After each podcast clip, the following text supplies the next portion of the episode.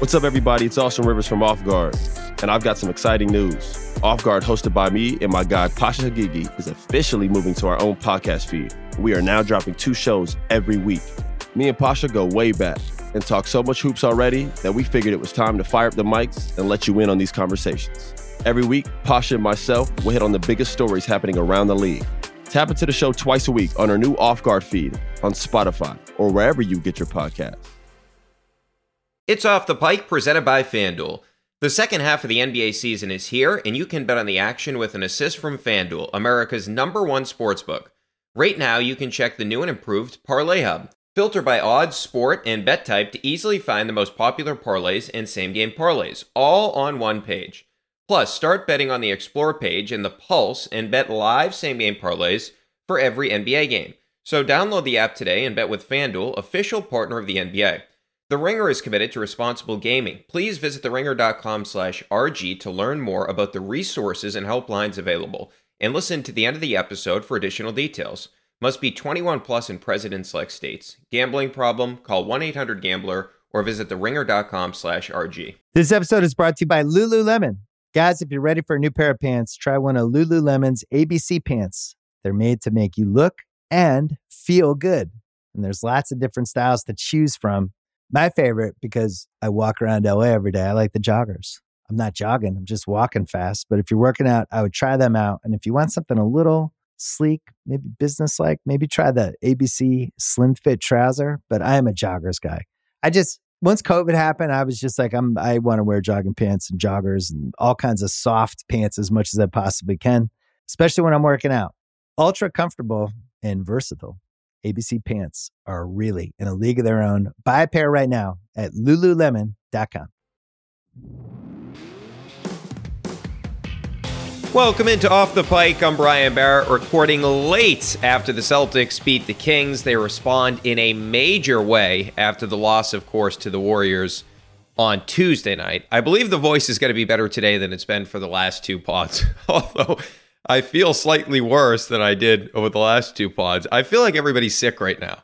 If you're not sick, just like watch out, stay away from everybody because I'm telling you, chills, up all night, sleeping during the day. It's it's not fun right now in terms of I don't know. It's it's not a COVID thing. I don't know if I have the actual flu, but it, the past few days have not been fun. So hopefully this means I'll be good for Christmas. But I'm telling you, try to stay away from people right now, which I know is impossible because you got to go to the mall and everything. Well, most people, I, I would assume, a lot of you do online shopping, but stay away from crowds right now because if you go anywhere, you're going to get sick. All right, but anyway, I felt like this game was just really impressive to watch. And look, there are a couple of issues left over from the Warriors game that I want to address. And I think there are a few concerns that are worth mentioning because we're talking about two games here. So I think there are a few things worth mentioning. But as I said on the Sunday pod, this team feels different to me because of the way they answered the call against the Magic. To respond the way they did in this game against the Kings was really impressive. And another reason I think they're different, they don't have Tatum in the lineup. And it really shows you not just how talented this team is, but also their motivation level, right? They were embarrassed for the way they finished that game on Tuesday night and they wanted to respond. I mean, I heard Scal talk about on the broadcast that essentially they took a bus from San Francisco to Sacramento and it was completely silent. This is a team that was what at the time 20 and 6 on the season. They I get it, they lost in excruciating fashion, but that shows you like they care. They're fucking pissed off after they lose a difficult game to the Warriors. And of course, that game has a little bit more significance because of what happened in the NBA Finals a couple of years ago against that team. And I cannot see Steph Curry doing that celebration again, putting the Celtics to sleep. And I know it's kind of like Jaylen did the too small earlier in the game. But my point being is I just felt this is really impressive. This is a Kings team that was on a three game winning streak. They had won five of their last six. They were playing their fourth straight home game. Fox was going off in the first quarter. And it doesn't matter. The Celtics beat them down. After your best player has a first quarter like that, ordinarily you win the game, and the Celtics responded, which I think is different from last year where they were ready. Hey, this team came out with a huge haymaker, and the Celtics responded and won the first quarter in somewhat, I don't want to say dominant fashion because the Kings were right there, but they dominated in terms of the response that they showed, and they really dominated throughout this game. Outside of right, like the first six or seven minutes or so, they were able to withstand the knockout blow that the Kings tried to deliver in this game. And look, a big part of this we can all acknowledge is the difference where you missed a season high 41 threes in the game on Tuesday night. You were 17 of 58, or I should say, uh, organizational high 41 threes. You missed the most threes in the history of the organization. You were 17 of 58, 29.3%. And then tonight you go 22 of 42, 52.4%. That's obviously a major factor for why you win the game compared to the game against the Warriors. But there's more to it in terms of the make or miss league. And I'll get into that later. But look, I want to start with the positive. I'll get into the issues that I had from the Warriors game, but I want to get to the positive because I felt like the response was one of the most positive things I take out of these two games. But also, I really felt like the thing that sticks out to me in this game, there's a lot of guys to give credit to and to praise in this one in particular. But the thing that sticks out to me is I felt like this is the best we've seen Porzingis play all season long. And he's had great games. He's a major difference maker for this team, as we know but he was downright dominant in this game. Seriously, I mean, he was awesome. And he only played three quarters, obviously, like a lot of the regulars did outside of Jrue. 24 points on 7 of 11 shooting, 3 of 4 from deep, 9 rebounds, and how about this one? 6 blocks in this game. He was dominant as a rim protector. He was a plus 22 in his 29 minutes. Unbelievable. And look, a lot of guys had great plus minuses tonight, but worth mentioning. So I want to start with sort of the cheat code he provided in the third quarter. So they played through him, right? Where he gets a switch on Huerter, hits a follow away shot over Huerter, and Sabonis is in his landing spot, hits the shot anyway, makes it 76 67. And let me tell you, I was freaking out for a second there, okay? I think I tweeted out, like, oh no, with a bunch of exclamation marks. I was worried about that ankle. It looked like he was a little gimpy. We'll see how he is in the following days because the biggest thing with Porzingis, of course, is his health. But he's able to stay in the game. He gets a five point possession because he gets a switch on to Huerter again, hits a gets to the free throw line, hits both free throws, makes it 79-67. Very rare to get the five point possession in the NBA. But the reason I say this is a cheat code is they basically went after Huerter in that particular situation. So they actually ended up calling a timeout. And we don't ordinarily see this in the NBA, right? We see coaches all the time, like that early in the third quarter, they'll take a timeout to sort of try to stop momentum of the other team. But we don't see a coach take a timeout to change something schematically. And that's what the Kings did. They took Huerter out of the game and they put Lyles into the game because they needed something to sort of stop the switch where Porzingis was getting Huerter matched up, and not that Lyles made much of a difference, but that's a part of the reason where I mentioned the cheat code. Porzingis at times can be impossible to guard when he posts up. So what the Celtics did is they just spammed that pick and roll with Porzingis, and he abused it. And if you look at the numbers on the season prior to tonight, when he posts up, 1.38 points per possession in the post, best of any player with at least 40 post possessions.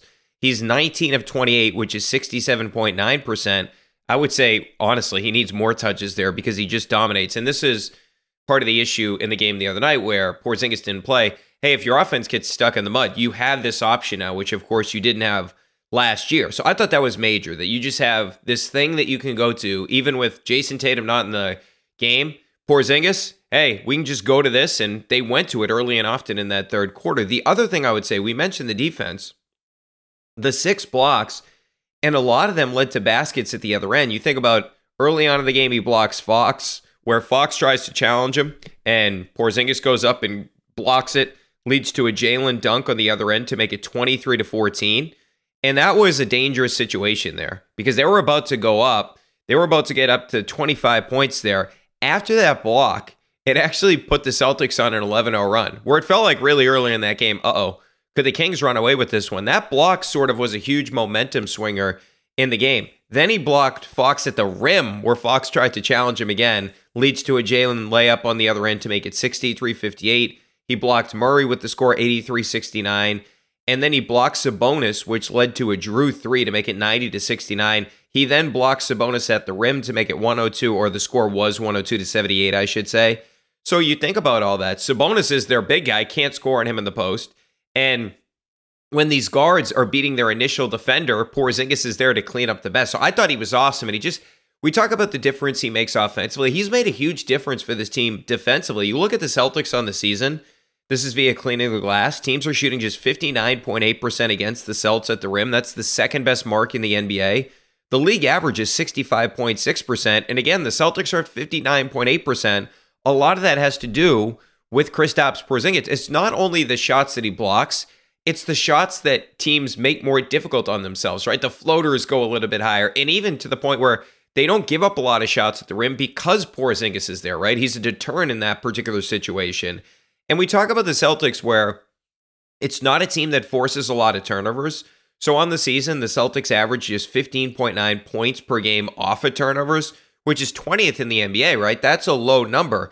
So what those blocks did tonight is they initiated the break. So it's not a traditional turnover, but when you get a block like that, it creates easy opportunities in transition. I just ran through the blocks in terms of them directly leading to points on the other end. So he brings a cheat code offensively. He can wreck a game on defense. He did both of those in those games. He didn't, in this game rather, he didn't just become the cheat code on offense and dominate and wreck the game on defense, right? Like a defensive end would do in the NFL, where it's like, oh, Myles Garrett just ruined the game for the opposing offense, right? He did that, but he also did what the quarterback does when he destroyed you on the other end, right? So it's a cheat code offensively and a game wrecker on the defensive end. It's just that's why I say it was his best game because he dominated so clearly on both ends. And I'm not saying that Kristaps Porzingis is clearly not the best player on the Celtics, but what we saw in that third quarter, I think he may be. I don't want to say he thinks, but I do believe he is their biggest mismatch. It's just it's very difficult to match up with this guy when you can get him switched on to a smaller defender.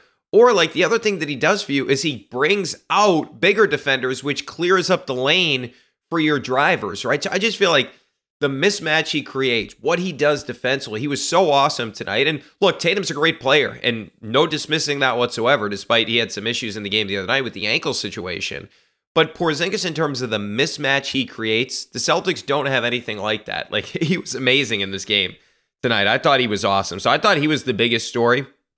And then probably the second biggest story is Derrick White because Derrick White goes 11 of 24 in the game on Tuesday, 7 of 18, 30 points and 3 blocks. He follows that up with 28 points on 10 of 13 shooting, 6 of 9 from deep, 4 blocks, 7 assists. So that means in the last two games, in seven quarters, because he didn't play, of course, in the fourth quarter in this game on Wednesday night. So in the last two games, he has 58 points. He's 17 of 31. That's 54.8% from the field. 13 of 27 from three point territory, 48.1%, and seven blocks. I mean, this guy is a guard, and he had back to back games of three blocks. In fact, this is now his third consecutive game where he's had at least three blocks. I mean, it's incredible.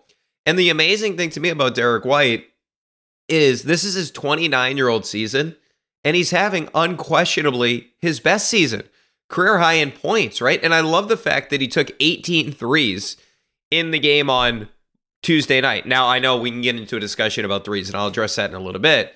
But Derrick White is a great shooter. Like when you shoot north of 41% from three, you are a great shooter. I love the fact that he has the confidence to take 18. If you go back to two years ago, when the Celtics were playing in the playoffs, when he didn't hit a couple of threes, he'd be afraid to shoot, and Pritchard would replace him in the lineup, right? Think about that. Like Pritchard, Ime had more faith at times to go with Pritchard over Derrick White. Think about how far he's come. And that wasn't like he was a super young player at that time. He was in his 27 year old season. And now he has the confidence to take 18 threes because, first of all, he's put the work in, but secondarily, he's a great three point shooter. So you certainly love to see that. All right, so let's run through some of the stuff he did. Pull up three in transition, 23 to 16. It's like he's still hot from the previous game. Three off an offensive rebound, 24 to 23. Drove by a Sabonis closeout. Sabonis closed super hard to him. First of all, when a big man is closing out to a guard, you should be able to beat him off the dribble no matter what. But Sabonis like almost over closed out because of Derrick White shooting. He goes by him, makes it 30 to 29, gets a pair of free throws. He did actually miss one of them. Then he hits a pull up three to make it 33 32.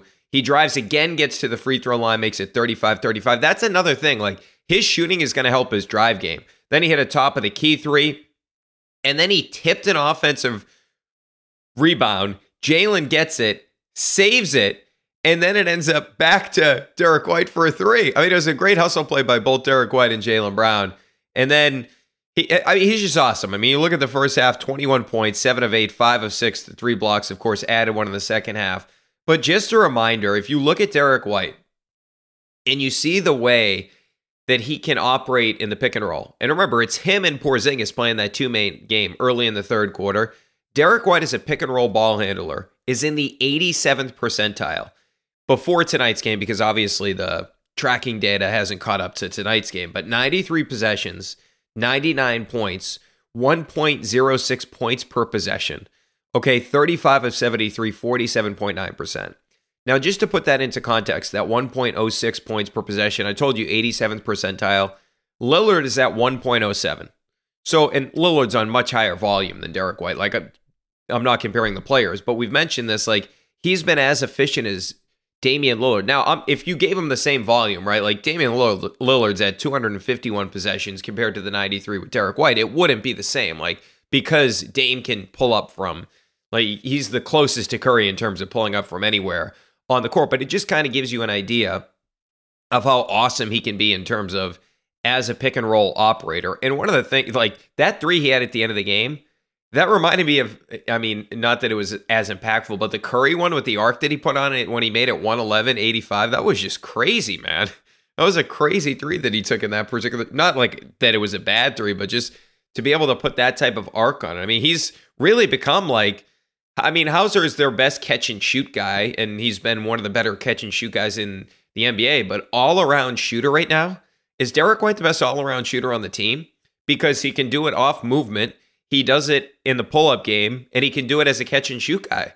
Like if you said two years ago Derrick White's the best shooter on the team, you would have sounded like an idiot because obviously you wouldn't have been correct. But Derrick White legitimately is the best shooter on the team if you're talking about from three point territory. Not to mention the fact that he has that drive game with the little floater teardrop. Like Derrick White, legitimately, you think about it. If you, a lot of guys, when they get more volume, like we see this, for example, with Mikal Bridges, who is a great player, and I'm not comparing these two guys, but when he got more volume, it became like his percentages sort of went down, right? And he was great when he first got over to Brooklyn last year. But a lot of guys, like when they get more volume, they actually become less efficient, right? Like that's a natural thing to expect from certain guys, right? Like that's going to happen. Derrick White, like the more volume he gets, the more efficient he gets. So he's up to 11. This is all prior to tonight, of course, but 11 shots per game. And last year he's at 9.2. So he's up almost two per game.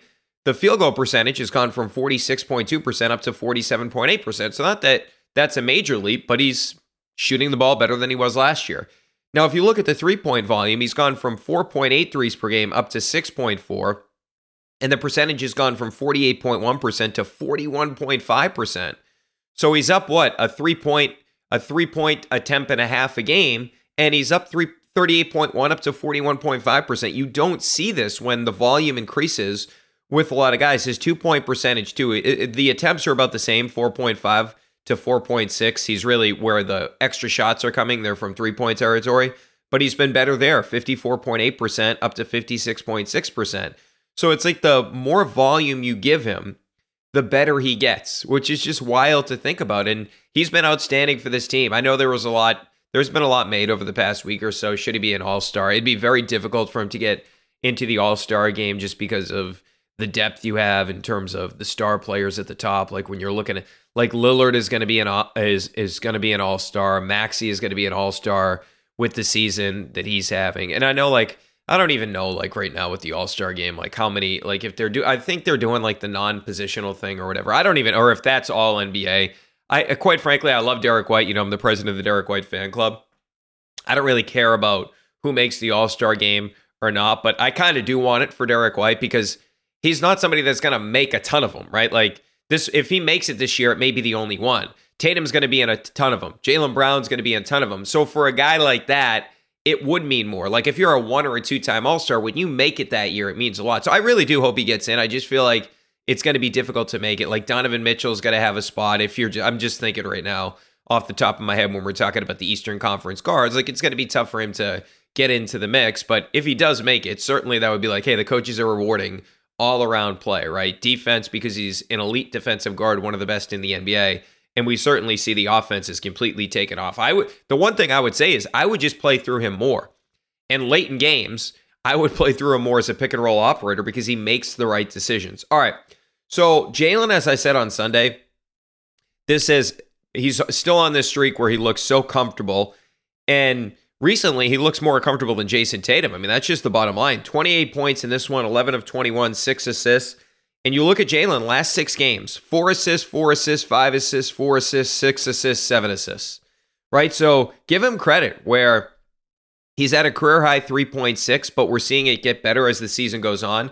And look, I've been hard on him at times this season. You know that. And I know a lot of you have as well, but maybe he was easing into it, right? Like this new role, this playmaking role, something that he was not used to. Maybe it was going to take time for him to get better as a playmaker. And we've seen it over the past couple of games, or really, I would say over the past two to three weeks. He's we've seen the playmaking, the decisions are faster, the passes are on target, the passes are better. I think that we've seen that from Jaylen over the past couple of weeks. And the other thing I would say is he hasn't been forcing it as much as he did earlier on in the season. Like that magic game that he had where I thought he forced it too much. I thought he forced it too much in the Pacers game.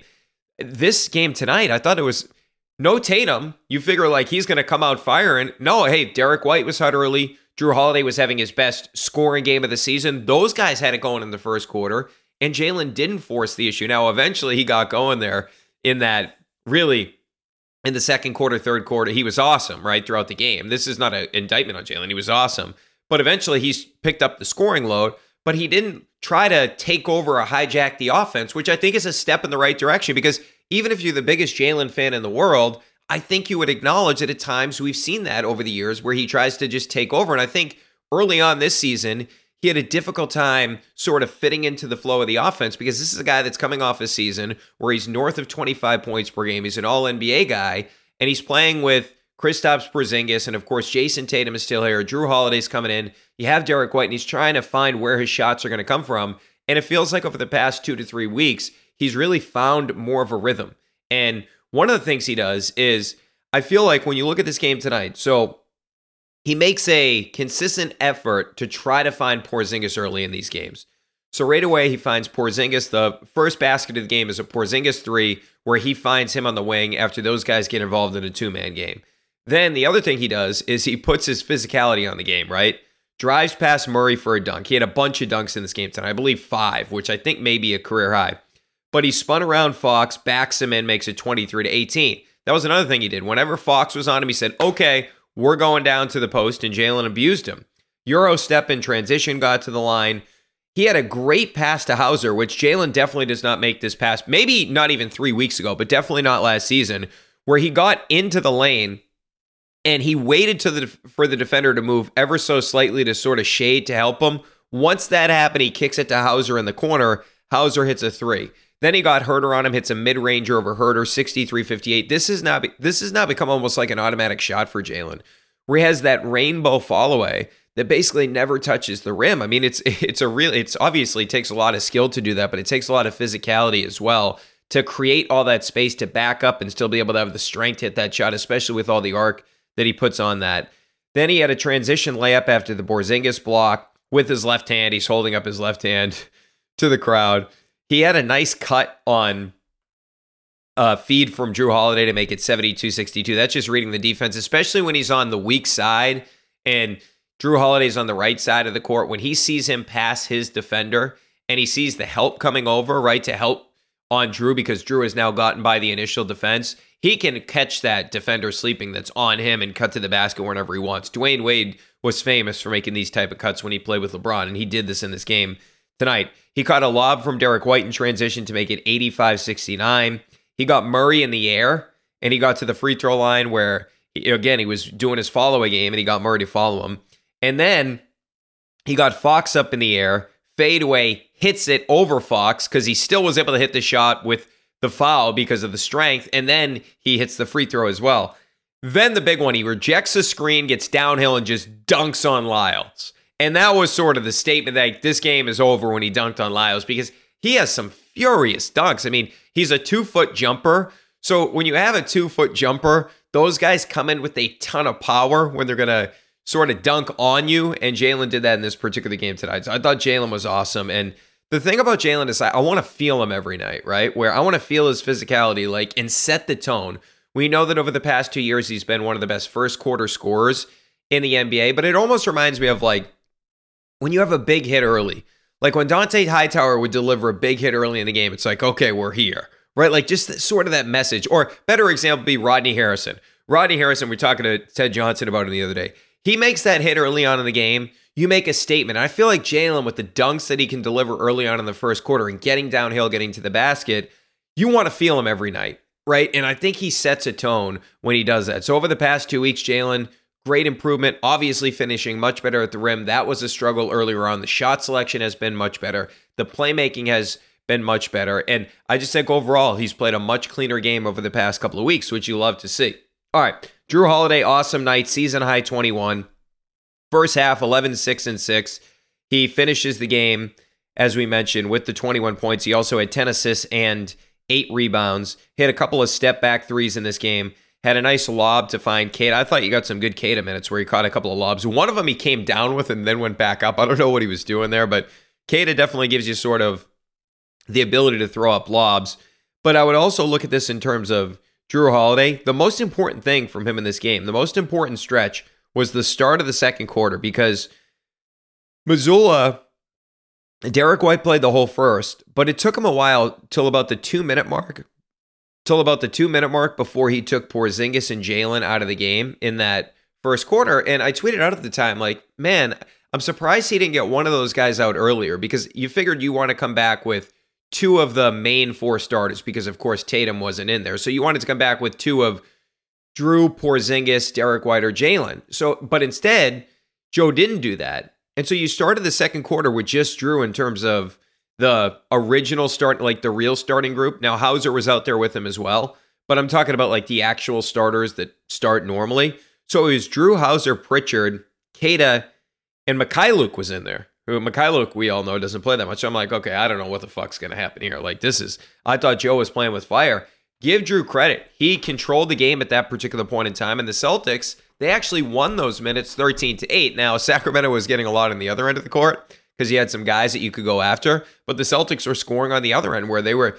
Jrue found Pritchard for a couple of threes in that particular situation. So I thought it was an awesome Jrue game. I, I was worried that I like if it's me, I rather start that sec. If I'm just going to go with one of the starters, one of the guards, I would rather go with Derrick White. But since Derrick White played the whole first, you can't go with Derrick White. You go with Jrue Holiday. I thought those were outstanding minutes for Jrue. And when a guy like Tatum's out of the game, all these other guys that are sort of not that Drew's on the periphery, but offensively, he's like sometimes the fifth option, right? And tonight he gets to move up on the food chain, so to speak. And I thought he was awesome in this game. I thought also great Pritchard minutes, 20 minutes. He had six, what he hit six threes in this game, had four assists.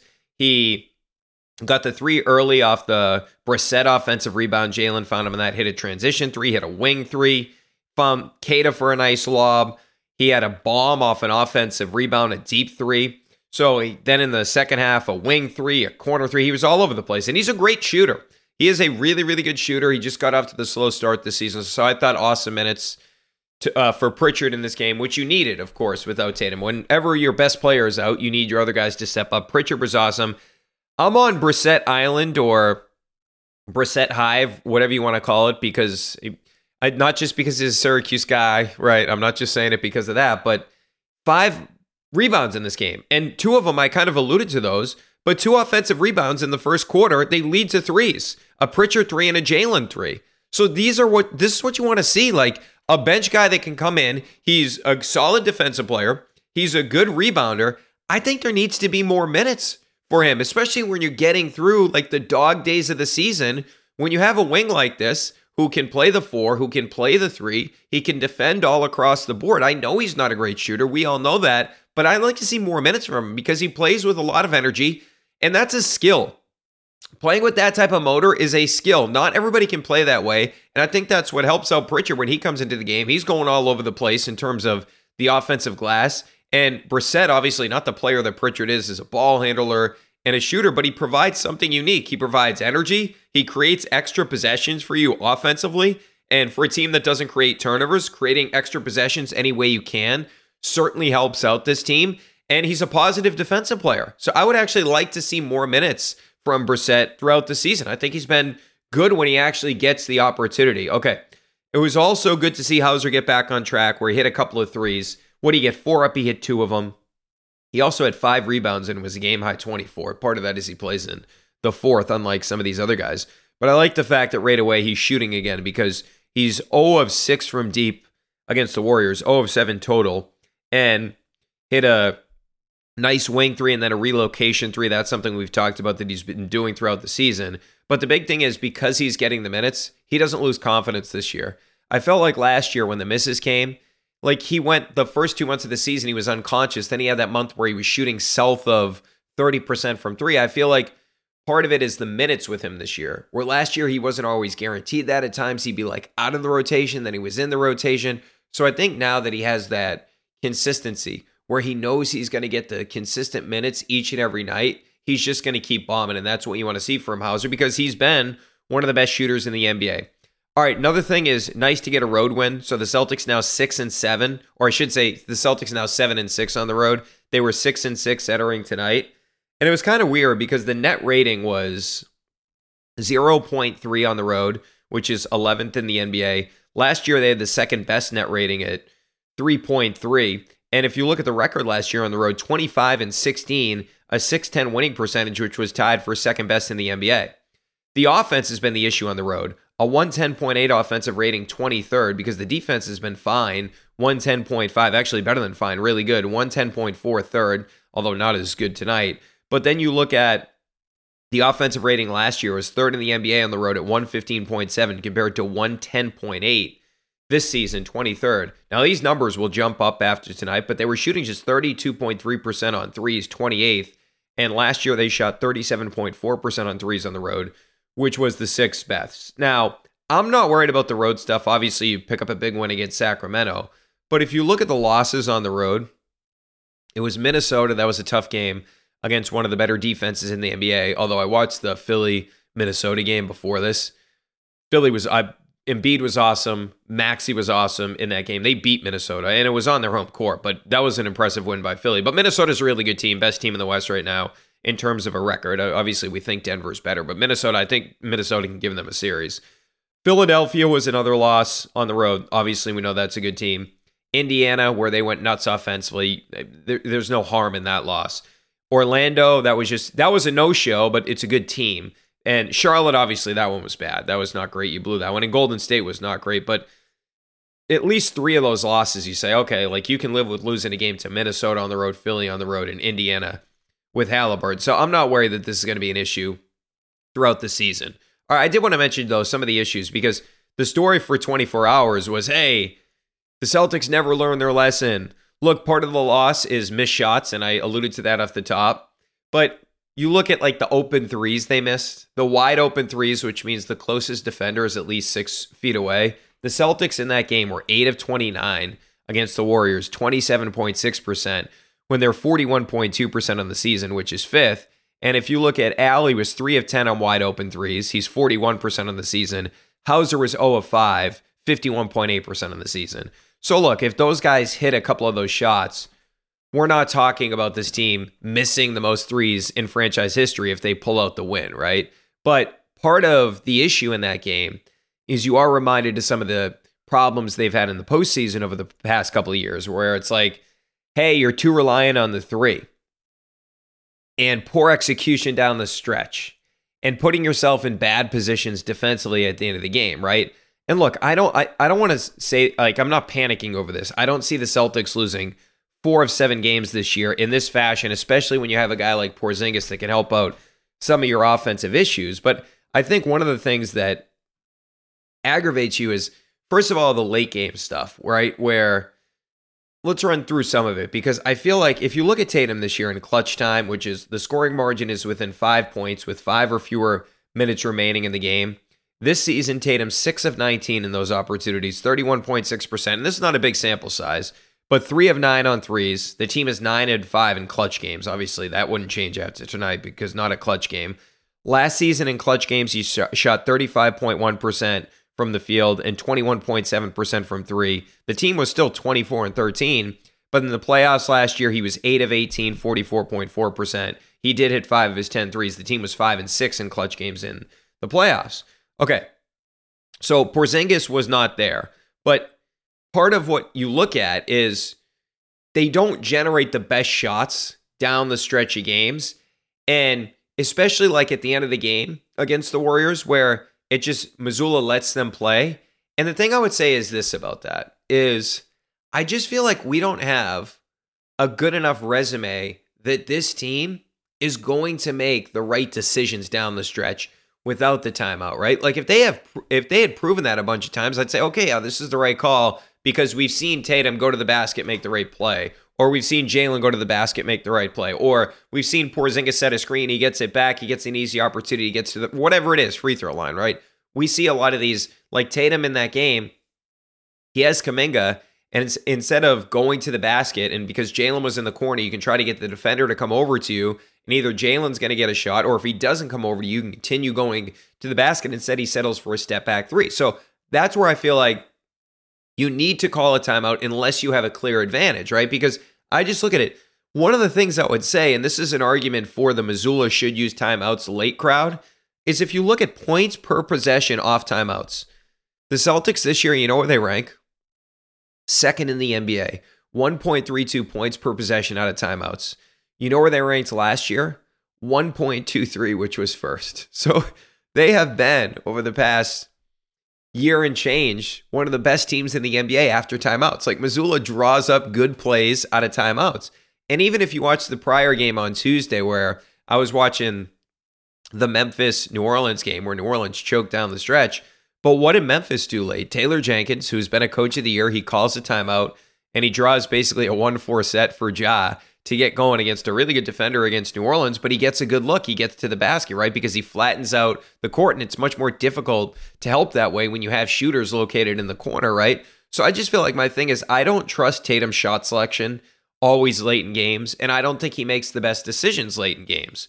And that's true for a lot of guys in the league. This isn't like unique to Jayson Tatum.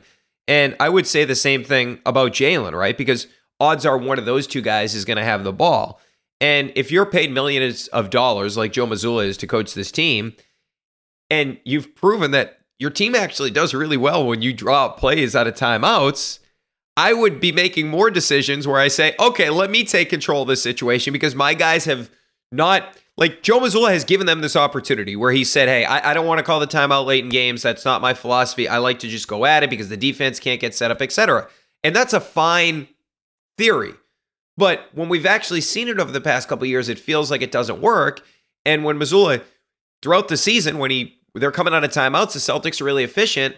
I trust that Mazzulla can drop a good play because the numbers after timeouts have been really good, right? So I just wish that he would do this more often, right? And the issue that I have is I feel like he's now like dug into this philosophy too much where he doesn't believe in it, right? He doesn't believe in like the whole timeout thing became a massive story last year. And I don't even have like as big of an issue of it of stopping runs throughout the game. My bigger issue is at the end of the game. I just feel like we've seen so many times where these guys make the wrong decisions late in these games. Why wouldn't you call something where you can set up a play where, okay, Tatum's going to get, and I get Porzingis wasn't in the game the other night, but Tatum's going to get a screen from Porzingis and somebody's getting a screen from Jaylen on the other side where you're creating multiple actions where the defense has to think and they have to make switches because when you have the defense guarding all this off ball action and on ball action, what you're doing is you're putting the defense in a position where they have to make decisions. And when you have to make all these decisions, ordinarily there's going to be a mistake at some point. I just feel like when you leave it up to these players, they haven't made the correct decisions, right?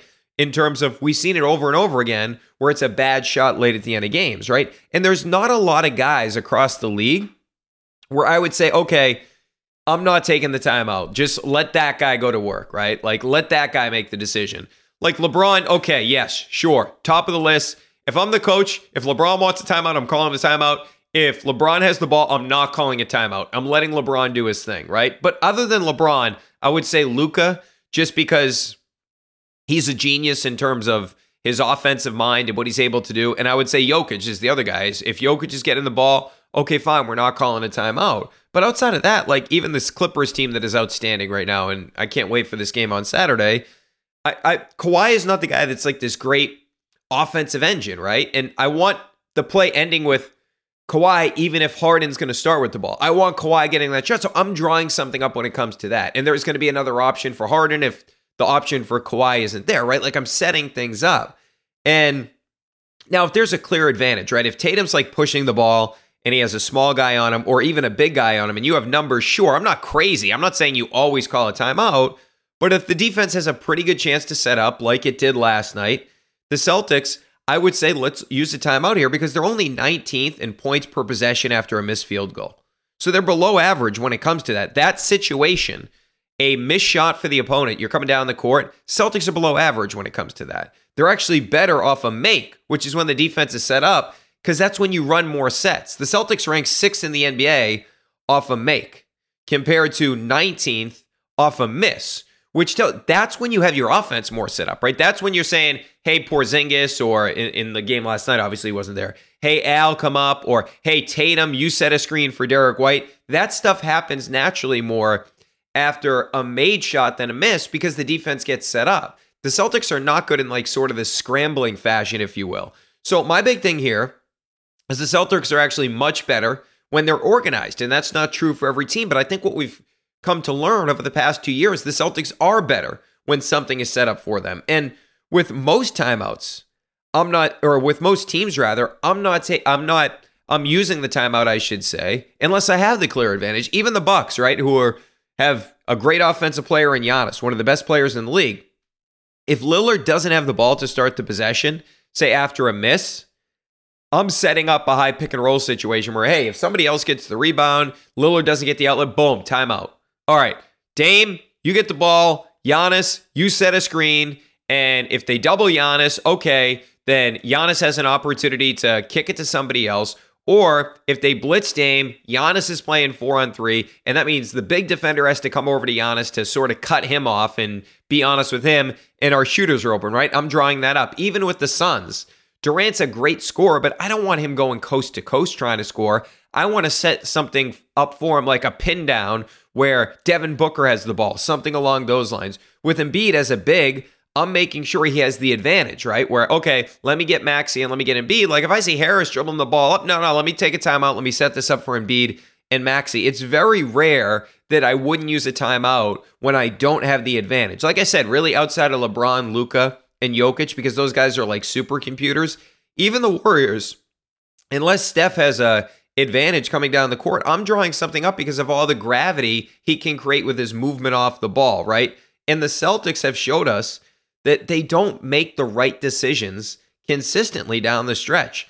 So Joe gets paid to make these decisions. I think we have enough proof that the Celtics are not good down the stretch of these games with their two best players making these decisions where you have to take the decisions out of their hands. Where you say, here's the play. Now, eventually during that, where it's like you have three options in the play, you have to make a decision, but I want them to be in a better position.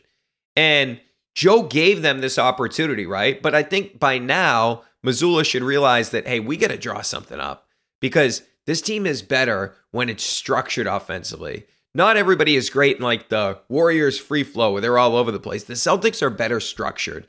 So the lesson that I learned from the other day, and look, the Celtics, they needed to get to the line more. You can certainly argue that because you look at the three point misses and all that. I get it. Like if you look at the Celtics, we saw tonight. What happens when they hit a lot of threes? But you also look at the fact, like the scouting report, the Warriors, they fouled a ton, right? They gave up 25.4 free throws to, per game, 27th in the NBA. The Celtics only took 17 in that game. No team takes fewer than 19. So it's just, that's kind of like scouting report discipline, where it's like, we know this team can foul, let's drive more. And like early on in the game, it looked like you didn't need to because the offense was going nuts. And I get all that, right? In terms of getting to the free throw line, it felt like early on in the game, you didn't need to do that. But be disciplined to the scouting report, I would say. Like sometimes, like the defense has something you can pick at and expose where, hey, if you keep driving the ball, they're going to foul because it's not a great defensive team, right? Especially without Draymond, although they haven't been great defensively with Draymond or, or uh, either this season. But like, if you think about it, the Patriots back in the day when they play the Colts in 2014, they played him in the regular season. Jonas Gray goes nuts, right? Just running all over them. Now, Jonas Gray wasn't on the team when they got to the playoffs, but it's like all right, yeah, we have the best quarterback in the world. We have a guy that's won at that point already three Super Bowls. He's won two MVPs at that point. He can light up any defense in the world, but you know what? This is a game where we can just run it down their throat and win. And I feel like with the Celtics, like, yeah, our ethos is we want to take a lot of threes, which I've said multiple times. I'm fine with them taking a lot of threes. I that's the math. Like you want to take a lot of threes, but when you have an opponent that can't stay in front of you defensively, you have to find a way to get to the free throw line against that team. And I felt like the Celtics, they did a poor job of that in that game. The one other thing I'd say about the threes, they take the most with the closest defender to feet, two to four feet away, which is considered tight, which and they're only 16th in percentage, 29.4%. I think you can cut those threes down a little bit because tonight against the Kings, you're getting wide open threes, right? But the other thing I would say too is the Celtics take the most above the break threes, which I don't hate that, but I hate the fact that they're only 15th in attempts in the corner, 8.6. Those are the real efficient threes, and they shoot 44.2% of those, which is fifth. So I just think at times there can be, and this is, look, the Celtics are really, really, really, really good.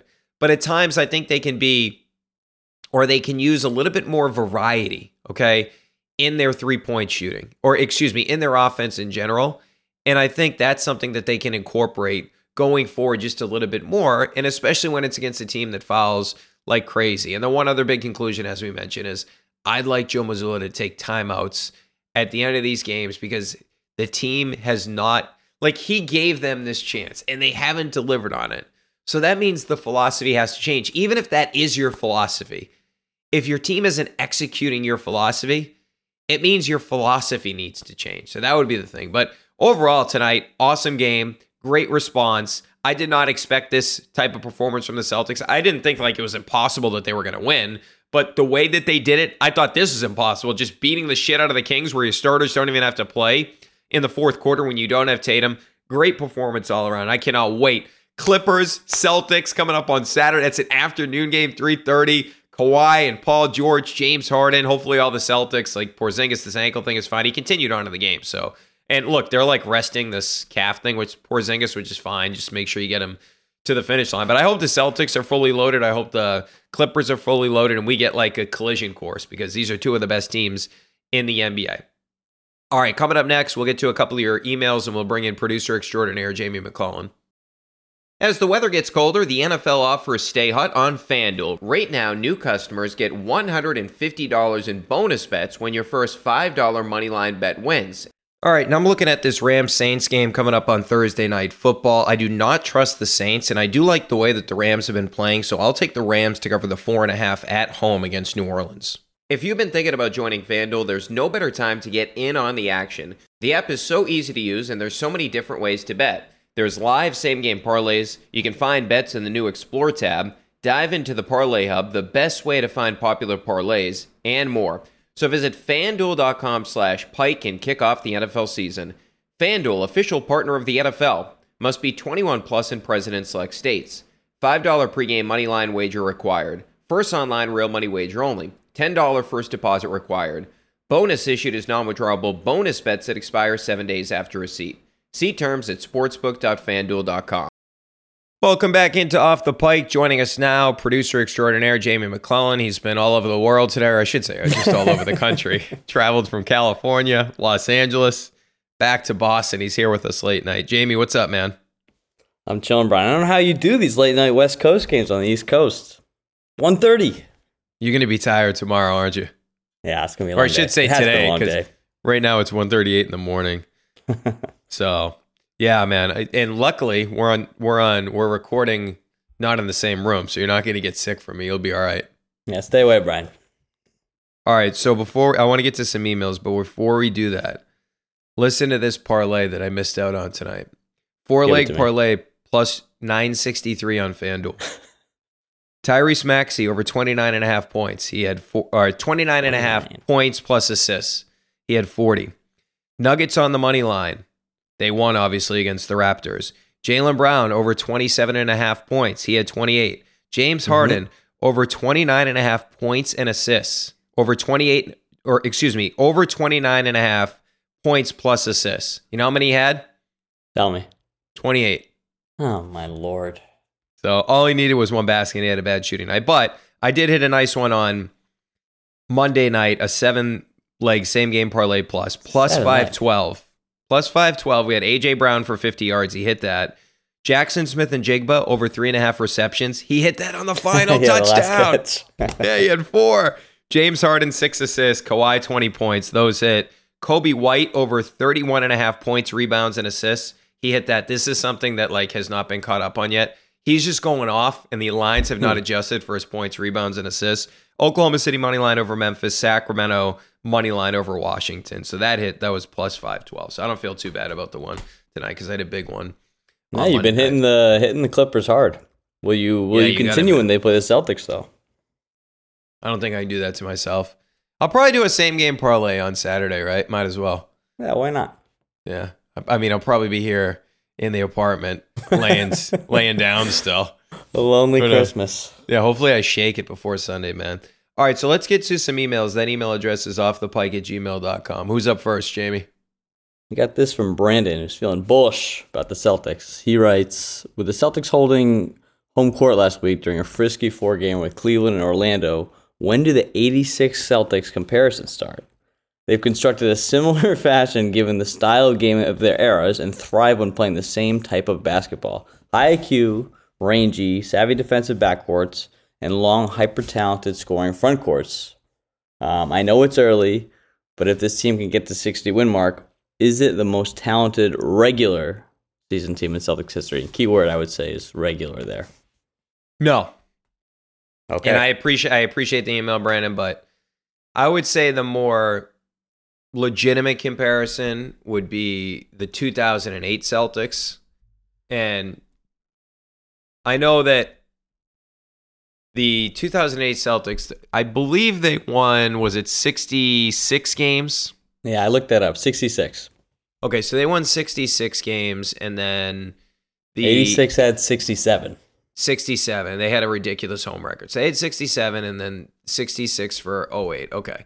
But that 08 team is not like an historically great team because the playoffs, right? Where they had some like grinded out series where it was seven against Atlanta, seven against Yeah. Cleveland. And then they figured it out. Like the Pistons series was easier for them. They won that four games to two. In the Lakers series, they won four games to two, but they didn't dominate the playoffs. And I feel like the 85 86 Celtics, I guess the only thing that, I mean, not that you regret it because you won a championship, you would have liked to see like the Lakers in that final series. Totally. But that team had Larry Bird, who's unquestionably a top 10 player in the history of the game, Kevin McHale, Robert Parish, and you had Bill Walton, who's a former MVP who had won a championship as the best player on a team, Yeah. right? And Bill Walton, a top 50 player of all time on the top 75 list. And I know he dealt with all those injuries. The Celtics, this current team is never going to have a guy that's a top 10 player in NBA history. As much as I love Jayson Tatum, he's never going to be a top 10 guy mm-hmm. in terms of NBA history. And quite frankly, I know he's first team All NBA last year. He's not a top five player in the league right now, right? He's top 10. He's not top five. So if we're talking about historical, this is a great team. And I this isn't me taking a shot at this team. No. But they're they're not close to the you. 85 86 Celtics, where during that stretch, Bird wasn't just a top five player, he was the best player in the sport. He was on a stretch of winning the MVP three consecutive seasons, right? So Bird, it was Bird or Magic. Those are the two best players in the league at that particular point in time. And like the way that they move the ball, and look, obviously I didn't watch it live, but you see all the highlights of that, right? Like uh, we weren't born, Jamie. But the point being is that that team is considered one of the greatest of all time. Like you put it up with those Bulls teams, right? Those Warriors Mhm. teams. Like they're in the family photos, one of the best teams in NBA history. But if you want to compare like this team to the 08 team, I think that's a fair argument because I do think like, okay, the big three, we know what Ray did and sacrificing in terms of shooting. Paul was great that season. KG was the best defensive player in the sport that year. He was awesome, right? But after that, when you talk about Rondo and you talk about Perkins, they don't compare to the starters on this team because True. this wasn't Rondo yet. Rondo became Rondo Right. later on, right? Like Rondo was great in 2010. Rondo was outstanding in 2012, but 2008 he was a young player. So if you think about okay, the it's tough to even say who the top three Celtics are, right? Like it's Tatum, Jaylen, and is it Mm. Porzingis? Who's is it Derrick three? White? I Right? know, like okay, tricky. so okay, let's just let for the sake of this argument, let's just say fourth is Porzingis and fifth is Jrue Holiday, or fourth is Derrick White and fifth is Jrue Holiday, right? Like, okay, those guys are better than Rondo and Perk. Yeah. Okay, that's a, now look. The Celtics had a nice bench. Eddie House coming off hitting threes. James Posey was good defensively, but this team is better in terms of their top six than that team was. I mean that, that that's just the reality of it. Now Kevin Garnett is Yeah. better than anybody that's on the Celtics team, right? Like that's true. But if you're going to compare one like a Celtics team to this team, don't compare 86. compare 2008. And I do think if this Celtics team wins the championship, that would be a fair argument. And I know his point is best regular season team. Like I, Yeah. I understand all that, but 85, 86, I, I just feel like that's sort of off limits. It's off limits, and um, I, it's just hard for my my brain. Even I just bad at doing this kind of thing in terms of regular season. Like I need to see where it goes. Like how could I compare it to the regular season of a team that goes on to win a ring? It's just like unless they win the ring, I'm not comparing it to the, either of those teams. Frankly, Yeah, and this team so far, like they don't, and this is not to take anything away from. them. They're not even the best team in net rating. That's Philly. And look, part of it is Philly's had an easy schedule and all that, but I'm just saying, like, I feel like if the Celtics win a championship, we'll have a like the Yeah. 08 thing will be a fair argument. yeah, I mean, almost like this is team. This team to me is almost like it means more from a fan's perspective because, like that team, like with Pierce, like you had Payne, but you didn't really have like they were. cl- I know they made the conference finals, but they weren't really close. Like they weren't going to win the championship when they made the conference finals, and then 07 was a tanking year because you were hoping for either Greg Oden or Kevin Durant, and then it's like okay, Ray wasn't, re- and we loved KG once he came here, but it's like we've seen this group, Jaylen and Tatum, go through a lot of heartbreaks together. Al Horford, Al Horford, of course, in that mix as well. Derrick White was on that finals team. He was on the team last year as well. So we've gone through a lot of pain with this core. So, so to see it like mainly come organically, look, and I know great. Derrick White came tra- via trade. Al originally free agency, then trade. Jrue Holiday trade. But the two main guys have been here forever. So I do feel like that would be. I don't want to say a better championship, but it would be a more rewarding championship just because they went through it all together. Totally. I mean, they've come short a lot on the biggest stage. I mean, ever since I think Tatum was a rookie, right? They lost to LeBron. Yeah. Um, speaking of pain, Brian, this, this goes into this next one. Um, this is from a distraught Neil in Chicago. He's talking about the Uh-oh. Warriors lost. Uh, he writes, "I'm sick to my stomach after watching that debacle. Almost as painful as any of the 22 the 22 finals loss. Uh, Tatum, Tatum's ankle injury aside, my main takeaway from the game was the glaring lack of any anger or edge from this team. This team really needed Marcus Smart tonight. Really missed his fire. Uh, he used to rub off on the entire team. No one on this team exudes any tenacity in the wake of losing Marcus and Grant Williams. I'm so depressed. Even with all the weapons on this team, I'm starting to wonder if our best chance at a title was two years ago. Make uh, make Neil feel better, Brian. I don't believe that. Well, I mean, like the situation you were in the championship. Okay, so I guess you can argue that, but clearly Tatum was not ready at that point in time to win a championship. He wasn't, and he was still in his embryonic stages as an NBA player. He's still young. You know what I mean? Like you don't see guys win the NBA championship as the best player at his age, and obviously he came up short. But I don't miss Marcus Smart at all. And this isn't meant to be a shot at Smart, but he takes bad shots. Like, do you see Marcus Smart playing the role that Jrue Holiday does offensively? No way. No, he would not be that okay? selfless. Yeah, so I, I just I, I can't see that with Marcus. And look, Jrue's not a perfect player. I think some of the decisions he makes are bizarre. But to say that nobody plays with edge, have you seen Jrue Holiday play? I mean, dude. Derrick White. Because I, I get like he's not as demonstrative as Marcus Smart, Sure. Jrue Sure. Holiday, but this guy's covering big guys. He's cutting people off defensively. I feel like Porzingis plays with a ton of energy. Obviously, Yeah, he he didn't play in the game the other night. I think the better point was actually Grant. Grant now he like he pisses off his own team. He pisses off the opposing team. He pisses off the refs. He pisses off the fans. I would say like though, if you were going to ask me who did they miss in that game, I would say Grant because at the end of the Mhm. game they kept picking on Al, right? Where they where Curry's like, bring him up, let's go, let's do this again. And Curry was really effective. He was five of eight shooting against Al in that particular game. And the component to that is if you have Grant, like you can switch everything, right? Not that Grant's gonna like shut down Curry, but at least you have that ability. So just from a personnel perspective, I would say that you miss Grant more than you do Marcus because you have two guys at the guard spot that are be- better defenders than Marcus. Derrick White's a way better defender than Marcus, as is Jrue Holiday. Like if you're talking about Mhm. missing a guy, I would say Grant is more missed just because Grant gives you the ability to switch everything. Now Al does too, but Grant's obviously younger. And Al, for the most part, this year has held up. It's just I'm reminded of sort of that James Harden game where he went at Al. But overall, like I, I don't feel like they missed Marcus's fire. In fact, I think Marcus at times he rubbed people the wrong way. He felt like it was his team, Right. and I felt like he, you needed to take almost the leadership responsibilities away from him. I don't think this team would be anywhere near they, where they are right now if Marcus was still on the team. And the trade-off is you got Kristaps Porzingis. That's a pretty good trade off right there. And I just would note too, all the times we lost to the Warriors before is when Marcus Smart was on the team. So, you know, it's like all of these horrible losses when we had Grant Williams and Marcus Smart. So clearly that wasn't some sort of X factor, but they do need to figure it out in terms of playing. They they seem to melt when they play the Warriors. So whatever it is, Yeah. I guess best The case scenario is they don't play them again in the finals. Well, the good thing is the Warriors aren't going anywhere near the finals this Probably year. not. Maybe not the Heat either. That would be Yeah. really nice. Yeah, the, those two teams, man. They have an edge. It's, it's Yeah. true. When we play teams like that, we do crumple a little bit. So I think that's at least a I fair agree. point. Maybe, I agree. I just don't think Marcus makes a difference. No, In fact, I think you lose worse if Marcus is there because what Marcus would have tried to do, take over in the fourth quarter, hmm throw up a bunch Well- of bricks.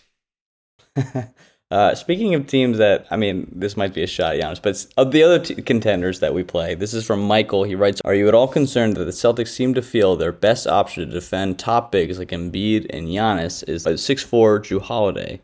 This has worked for isolated games by mixing up the help strategy, but could be vulnerable in a playoff series as opposing teams adapt. Other options are Al Horford or Porzingis uh, or some sort of combination of Tatum Brown or Grant Williams, who's on Dallas. so, what do you think they should do, Brian? Yeah, well, the honest thing is going to be a concern if you get to a potential series against Milwaukee. We understand that, but Al has been like the main guy on Embiid. I know that Jrue Holiday like starts on him, but Al gets like the Mhm. majority of the matchup with Embiid. And then the other thing is with Giannis, I thought Jrue did a pretty good job when he got that Yeah. assignment as well. But I think the answer is like they're going to try a bunch of different guys on Giannis. Like the reality is Jaylen is now bulked up and not that he wasn't jacked last year, but I, I don't know. I think he looks bigger. I don't know. And I think actually at the beginning of the season, he looks slower. I think he looks back to what he was at Yeah.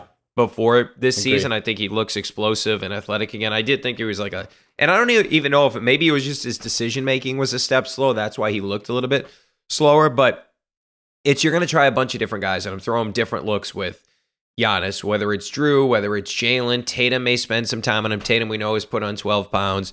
Al Horford, when he comes into the game, all those different guys. And the big thing is the reason they do that with Jrue is they don't want a situation where Porzingis has to match up with Embiid or Giannis, right? Because they want Porzingis to be in the Rob role where he's the roamer, right? And it's Right. more difficult, right? The other thing it does is when you have Jrue on Giannis, or for example, like one of the things we've seen them do is they'll put Jaylen on a smaller guy and they'll have Jrue on a bigger guy so you can switch that. Or whether it be Tatum, right? Where we saw actually a couple games ago, they put Tatum on, who was it a couple games ago? They put Tatum on the center so they could immediately switch that action. That's what they're trying to do, right? And if you say, okay, we're going to bring up Porzingis guy, not to get too much into the weeds, it gives you the ability to pre-switch that, where you can have Porzingis sprint to the other guy, and whoever it is, Jaylen or Tatum or Derrick White, come up quickly and switch. So that that's why they do that, right? Where Mhm. now, look, Embiid is going to have his moments, right? Yeah. Although the Celtics have probably played him better than, than anybody else in the NBA. Giannis is going to have his moments, but it's just about switching up those looks against those guys. But I don't want to put Porzingis on one of those guys. I don't think that's a good idea. I'd rather have Porzingis roaming around, mucking shit up.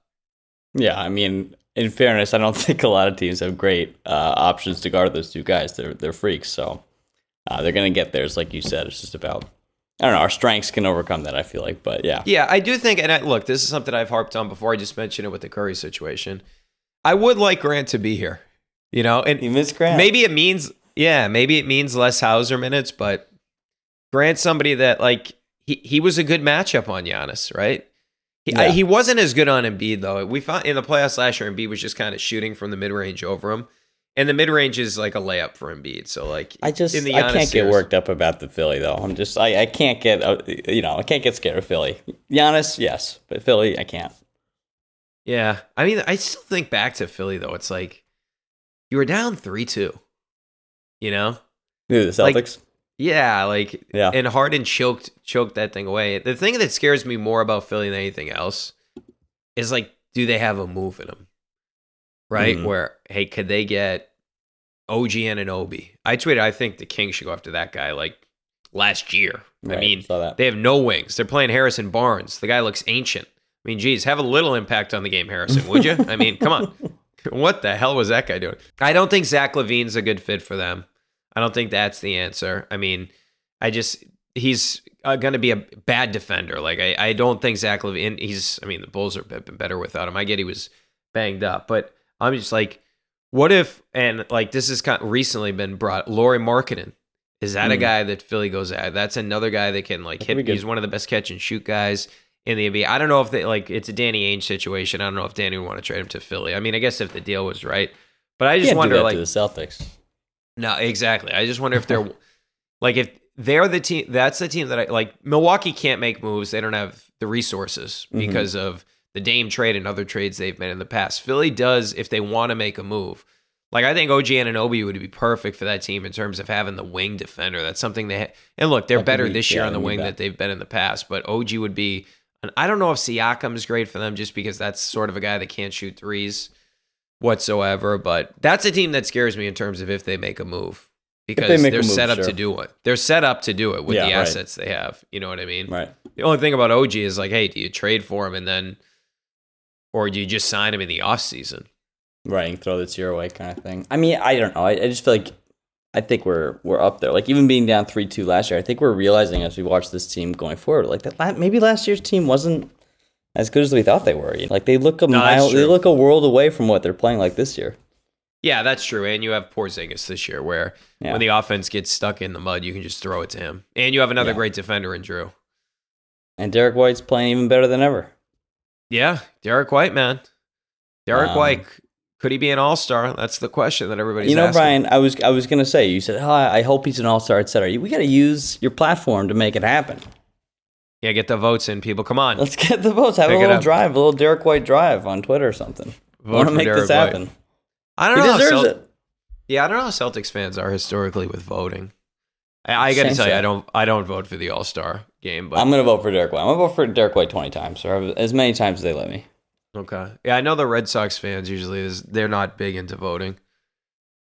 I used to like right, do it like- at the park. Remember filling out that little punch sheet? Yeah, it's all. Like the Cardinals fans are always big on it. Right. Uh, Toronto, now that they're good, they they get it out. But yeah, so the uh, Red Sox have never been big on it. We'll change that. All right, Jamie, good stuff, man. Thanks, Brian. Feel better. Will do. All right, as always, make sure to get your voicemails in 617 396 7172. Email your thoughts and questions to offthepike at gmail.com. Thanks to Jamie McClellan and Steve Ceruti for producing this podcast, and we'll chat in a couple of days.